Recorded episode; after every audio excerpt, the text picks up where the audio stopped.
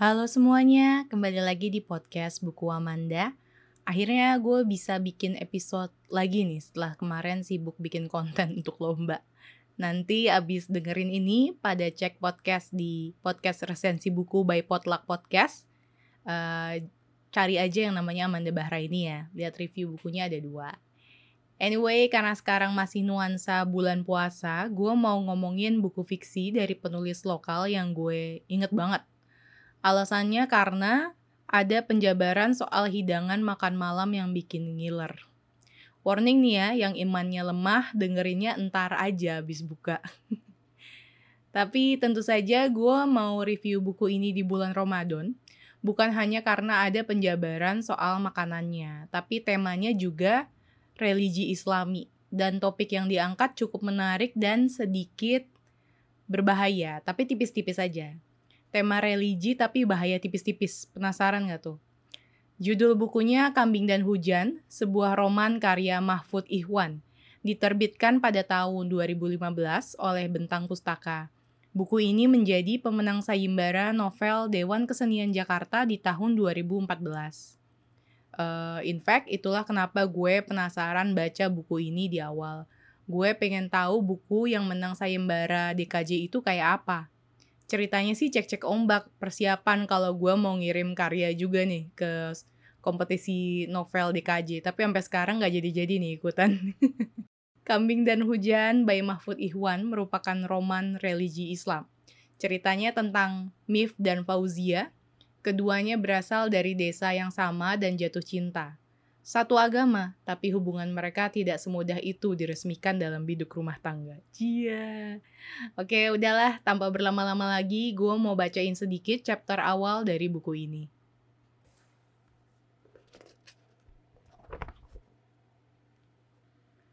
Makan bersama di keluarga itu belakangan menjadi lebih sulit lagi setelah tiga dari lima orang anggota keluarga itu lebih banyak menghabiskan waktunya di luar rumah.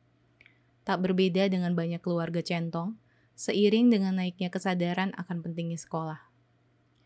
Mif telah tujuh tahun berada di Yogyakarta dan tampaknya belum menunjukkan gelagat untuk pulang dan menetap di rumah. Dua adik perempuannya juga telah meninggalkan rumah untuk sekolah dan pasti masih akan lama selesai. Lailatul Fitria si tengah kini kelas 3 aliyah. Sedang si bungsu Zahratul Marwa kelas 2 sanawiyah. Mereka belajar di pesantren yang sama, pesantren Al-Amin, salah satu pesantren modern yang ada di kota kecamatan, yang juga pesantrennya MIF saat aliyah dulu. Hanya pada musim liburan atau pada hari-hari terakhir Ramadan, keluarga itu bisa utuh. Itu pun tak selalu bersamaan pulangnya. Seperti malam itu, hanya ada tiga orang di rumah itu.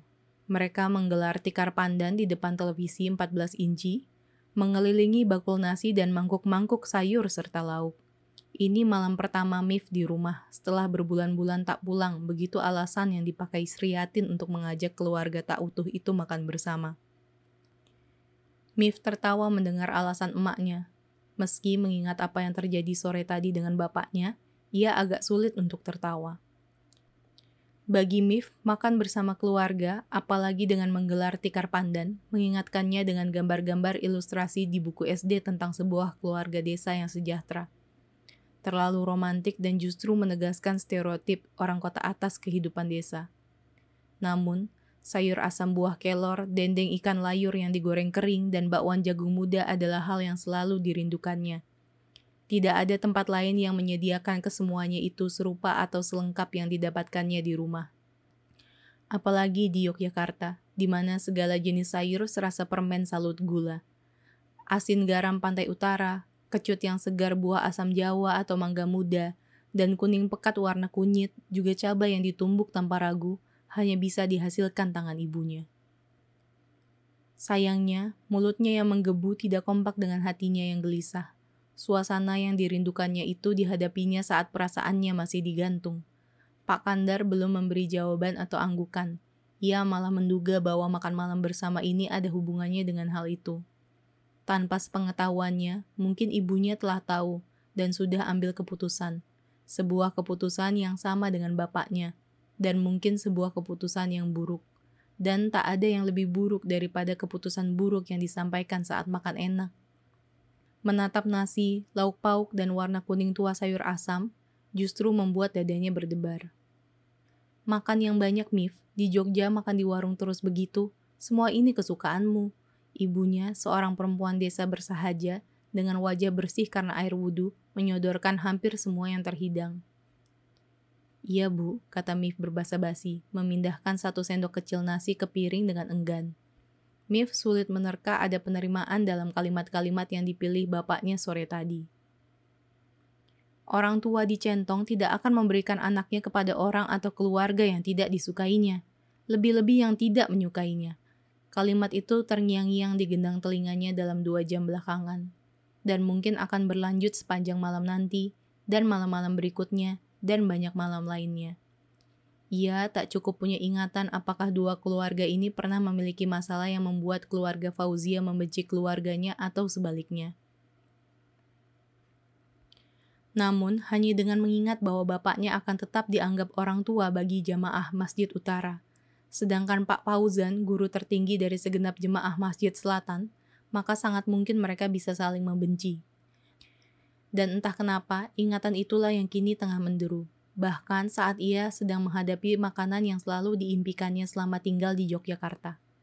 Akan tetapi, ibu mana yang tidak mengetahui kalau anaknya sedang tidak doyan makan? Iya iya apa? sergah Busri. Dengan gerak memaksa perempuan itu menghujamkan centong dalam-dalam ke bakul dan mengangkat sebanyak mungkin nasi yang bisa diangkatnya, untuk kemudian dipindahkan ke piring mif yang masih setengah kosong. Lalu ia mengulanginya lagi dengan sendokan yang lebih kecil. Kini, ada gunung nasi di piring Mif. Gunung nasi yang biasa dilihat seisi rumah jika Mif sedang makan. Sudah bu, cukup.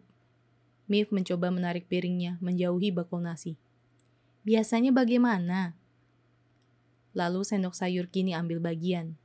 Gunung nasi dengan hebat diguyur sayur asam buah kelor, seakan lahar panas kuning pekat yang membawa balok-balok kayu yang tumbang lintang pukang. Disusul kemudian tiga potong ikan layur dan dua potong bakwan jagung. Sriatin memang paling tidak nyaman jika melihat ada orang yang tidak berselera saat menghadapi masakannya, apalagi jika orang itu adalah anak sulungnya, si Mif. Dan kini ia tersenyum puas menatap gundukan di piring anak sulungnya yang hampir-hampir menenggelamkan tepiannya.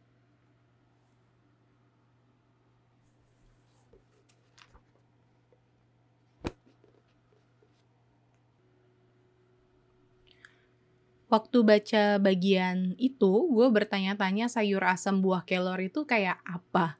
Ternyata setelah googling, gue menemukan gambar sayur kuah coklat muda dengan buah mirip oyong, tapi bentuknya tuh kurus lurus, dipotong-potong sebesar jari telunjuk. Nama lain buah kelor itu katanya jukut kelentang. Kelentang, ya itulah. Pas gue coba cari ini masakan khas mana, ada yang bilang Manado, ada yang bilang Jawa tapi kalau baca buku ini, gue cenderung yakin bahwa desa Tegal, Tegal Centong ini berada di wilayah antara Jawa Tengah atau Jawa Timur. Kayak nggak mungkin Manado sih. Intinya gue salah fokus lah. Gue malah merhatiin sayur asam buah kelornya. Nah, mari kita ke fokus berikutnya yaitu ikan layur.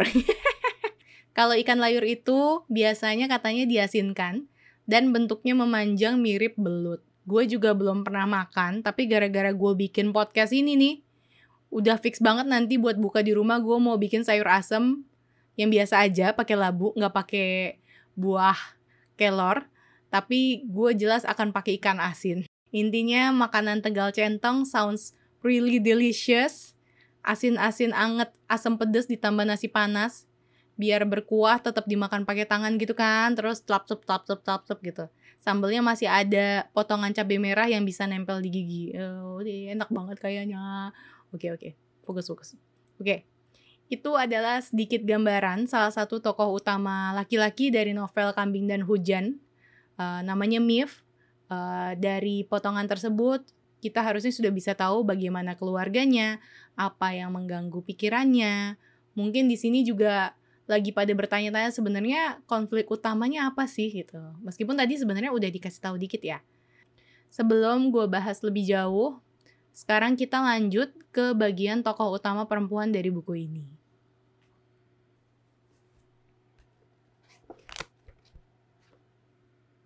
Ya, Itu suara Pak Fauzan. Hanya abahnya yang memanggilnya begitu. Meskipun pada akta kelahiran dan ijazah sekolah nama Fauzia ditulis tanpa huruf H, Pak Fauzan selalu membaca nama anaknya sebagai Fauzia, seperti dalam tulisan Arabnya. Kalau hampir semua orang memanggil Fauzia dengan Zia, termasuk Fauzia sendiri, Pak Fauzan selalu memanggil anak perempuannya itu Yah, Siah yang manja. Tidak mendengar bapaknya masuk, tiba-tiba saja Fauzia merasakan pundaknya disentuh tangan yang sangat dihafalnya. Makan sana, Pak Fauzan berkata pelan, hampir berbisik. Ketegasan yang menjadi kesehariannya memang hampir selalu disimpan di depan si bungsu. Ya, nanti, Fauzia menjawab tanpa selera dengan posisi badan masih meringkuk di tempat tidur. Sejak kemarin malam Fauzia tidak menyentuh makanan. Jangan nanti-nanti, nanti sakit. Tangan si bapak memijit pundak anak gadisnya. Marah ya marah, tapi mbok jangan merajuk. Terus nggak makan. Tangannya pindah ke telinga, menjewernya pelan. Sudah minta kawin kok kayak anak kecil saja.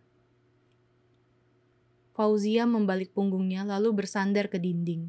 Dengan lesu ia berucap seakan ditujukan kepada dirinya sendiri.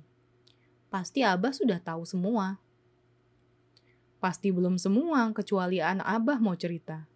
Malas, masih dengan kalimat-kalimatnya yang lesu, ia meneruskan kalimatnya dengan bibir nyinyir. Paling Abah sama saja dengan ibu. Memang ibumu bilang apa? Tidak bilang apa-apa, tapi pasti ibu tidak senang. Kamu berprasangka sama ibumu ya, kata Pak Fauzan sembari menariki ruas jari kaki anaknya hingga berbunyi. Itu kesenangan Fauzia semasa masih bocah. Fauzia mengangkat dagunya dari tunduk, menatap wajah bapaknya lebih bersungguh-sungguh, mencoba menerka yang hendak dikatakan abahnya lebih jauh. Ibumu itu orang lawas, Pak Fauzan menarik napas lalu melanjutkan bicara. Ia besar di Tegalan, sekolahnya hanya SD, itu pun tidak pakai buku, tapi pakai sabak. Tahu sabak? Papan dari kayu nangka yang dipakai mencatat pelajaran. Menulisnya pakai arang, dan kalau mau dipakai mencatat lagi, catatan yang sebelumnya harus dihapus. Ia berhenti sebentar, sembari memijat tempurung kaki anak gadisnya. Jadi kalau cara mikirnya agak aneh, ya kamu harus maklumi. Kamu sekolahnya lebih baik, buku tulisnya bergambar artis. Siapa itu artis kesukaanmu? Jamal Mirdad, apa Rano Karno? Buku pelajarannya mahal-mahal, makannya lebih bergizi, pakai empat sehat lima sempurna. Fauzia menengkurkan kepalanya kembali. Kelesuan kembali melingkupi wajahnya. Sejauh ini ia memang masih berprasangka, namun ia bisa merasakan bahwa prasangkanya semakin mendekati kenyataan. Seterusnya, Abah mau bilang kalau Abah juga orang lawas dan ia diminta memaklumi cara pikir Abah. Tanya Fauzia dengan nada gugat yang putus asa. Kan, kamu berprasangka lagi? Abah pasti sudah tahu dan pasti juga sudah buat keputusan, kata-kata Fauzia semakin tidak bersemangat. Pak Fauzan menghentikan pijatannya di kaki anak gadisnya. Ia menghela napas, memandang ke seantero langit-langit kamar lalu mengusap kumis dan janggut kelabunya dengan tangan yang baru saja diangkat dari kaki anaknya. Abah memang sudah tahu. Meski ibumu hanya cerita sekelumit, cukup mudah memahami hal-hal yang begitu itu. Abah juga pernah muda, ia kembali memijat kaki anaknya. Tapi Abah tidak akan memutuskan dengan gegabah. Fauzia tidak menyahut, tetapi matanya yang mencuri-curi pandang ke arah bapaknya menandakan ia menyimak. Ayo, cerita sama Abah. Kan Abah sudah tahu. Kan sudah Abah bilang ibumu hanya cerita sedikit, itu pun pakai senggak-sengguk. Fauzia mau menikah dengan Mif, kata Fauzia pelan sekali. Eh, Pak Fauzan menyorongkan kupingnya ke arah Fauzia. Fauzia merasa dipermainkan. Meski demikian, ada semu senyum di bibirnya. Abahnya masih bisa bercanda tepat pada saat yang oleh Fauzia diperkirakan jadi saat yang paling menentukan. Maka, dengan nada jengkel, ia bicara lebih keras. Fauzia mau menikah dengan Mif. Mif? Siapa? Yang mana? Mif, Anak Pak Kandar, bocah Masjid Utara, kalau salat subuh tak pakai kunut, kata Fauzia dengan nada disebal-sebalkan. Abah puas. Cuma begitu, Tok. Mau cerita apa lagi? Kamu tidak mencoba membuat Abah terharu. Kalimat menggoda dari bapaknya membuat Fauzia mulai lebih santai. Memang ia bikin sinetron? Siapa tahu. Meski belum apa-apa, ia merasa bahwa tembok yang diperkirakannya sulit dilewati akan lebih mudah ditembus. Ia kemudian berkisah tentang hubungannya dengan Mif. Untuk meyakinkan abahnya, cerita Fauzia berpusat pada Mif. Ia gambarkan sosok Mif sebaik mungkin. Mif itu orangnya cakap, sangat cerdas, sudah bekerja, bahkan sejak belum lulus kuliah, baik, taat beribadah, dan berasal dari keluarga baik-baik. Soal keluarga baik-baik itu ditekankan benar oleh Fauzia maka kalimat-kalimat yang terencana yang telah disusun di jauh-jauh hari itu pun akhirnya bisa keluar dari mulutnya. Sedikit mengabaikan bahwa keluarga Pak Kandar, keluarga Mif berasal adalah salah satu keluarga terpenting dari utara.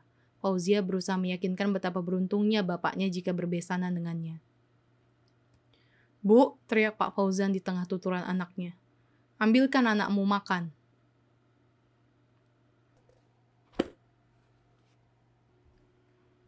Sudah lebih jelas ya, udah kebayang konfliknya di mana. Uh, satu hal yang paling gue suka dari buku Kambing dan Hujan ini adalah penulisnya, Mahfud Ihwan, mampu menyorot permasalahan sosial religi yang cukup sensitif, tapi dengan cara yang amat sangat halus. Dibungkus dalam roman religi yang juga membawa tema keluarga dan persahabatan. Mif anak Pak Kandar dari Masjid Utara, Fauzia anak Pak Fauzan dari Masjid Selatan. Kedua masjid itu berada di desa Tegal Centong. Mif dan Fauzia tidak terlalu berbeda, tapi ada hal-hal mendetail di keseharian mereka yang membuat keduanya kurang direstui untuk bersama. Jadi ceritanya tuh ala-ala Romeo dan Juliet dikit, tapi religi islami dan ada sayur asam buah kelor. Masih lo gue bahas sayur asamnya. Oke oke, kembali ke buku. Sebenarnya Mif dan Fauzia ini hanya pembuka konflik dan penutup saja. Sebagian besar isi buku Kambing dan Hujan ini merupakan flashback yang menceritakan tentang hubungan kedua bapak mereka, Pak Kandar dan Pak Fauzan, dan mengapa perbedaan terjadi di Tegal Centong. Tegal Centong. Sorry ya gue kalau bacanya tadi harusnya ala Jawa ya, tapi Melayu gue keluar dan Betawi gue keluar. Ya tadi Tegal Centong, Tegal Centong, gue gak tahu nih nyebutnya gimana. Mohon dimaklumi. Uh, pokoknya setelah gue membaca ini, gue merasakan bahwa masalah Mif dan Fauzia menjadi pelik justru karena keterlibatan emosi dan gengsi banyak orang di dalamnya. Bukan hanya ibu Fauzia, tapi juga saudara Mif, saudara Fauzia, tetangga Mif dan Fauzia, orang sekampung lah intinya, ikut ribut semua. Semua orang di desa Tegal Centong berasa perlu mengingatkan dan meluruskan sesuai dengan apa yang mereka pahami dan yakini. Padahal sih sebenarnya duduk perkaranya aja belum tentu mereka ketahui dengan pasti. Uh, apakah cerita Mif dari Masjid Utara dan Fauzia dari Masjid Selatan mengingatkan kalian akan banyak perbedaan yang terasa pelik dan memantik emosi, tapi kalian tidak pernah benar-benar tahu bagaimana semua itu bermula. Mungkin buku Kambing dan Hujan bacaan yang tepat untuk memberikan perspektif yang berbeda. By the way, kalau dari segi penulisan, Menurut gue, Mahfud Ihwan adalah salah satu penulis yang begitu lunak dan santai dalam mendeskripsikan kebiasaan, latar belakang, dan mudah menghanyutkan pembaca. Buku ini mungkin saat ini adalah novel tema religi islami paling favorit gue. Gue pernah baca novel Mahfud Ihwan lainnya judulnya Dawuk, terbitnya di tahun 2017, tapi untuk gue juaranya masih tetap Kambing dan Hujan. Uh, kayaknya sih gue sukanya karena membahas isu sosial yang lumayan familiar. Bahkan novel ini menurut gue akan menarik untuk dibaca non-muslim juga. Jadi gitu guys. Makan malam apa untuk buka nanti? Apakah sayur asam buah kelor? Kalau iya, tolong kirim fotonya ke gue gitu kayak gue nggak tahu gue harus cari buah kelor di mana gue pengen nyoba banget gitu. Nah malam ini gue harus puas dengan buah labu Akhir kata, terima kasih sudah mendengarkan podcast Buku Amanda. Semoga ibadah puasanya lancar bagi yang sedang menjalankan. Uh, sampai jumpa di buku-buku berikutnya. Selamat membaca.